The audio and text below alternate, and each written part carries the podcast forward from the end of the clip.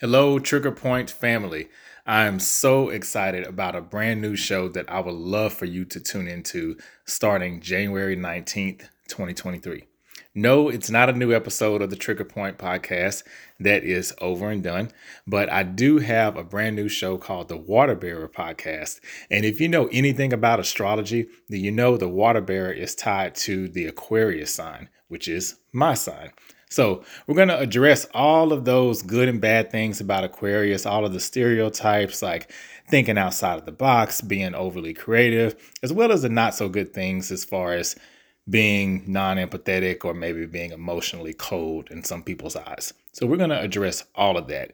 And if you're not an Aquarius, you can still tune in because we're covering your sign as well. We're covering all of the signs of the zodiac and specifically how they interact with Aquarius. So, again, you can catch the drip every Thursday starting January 19th, 2023. And it's going to be a quirky, wet, fun, good time.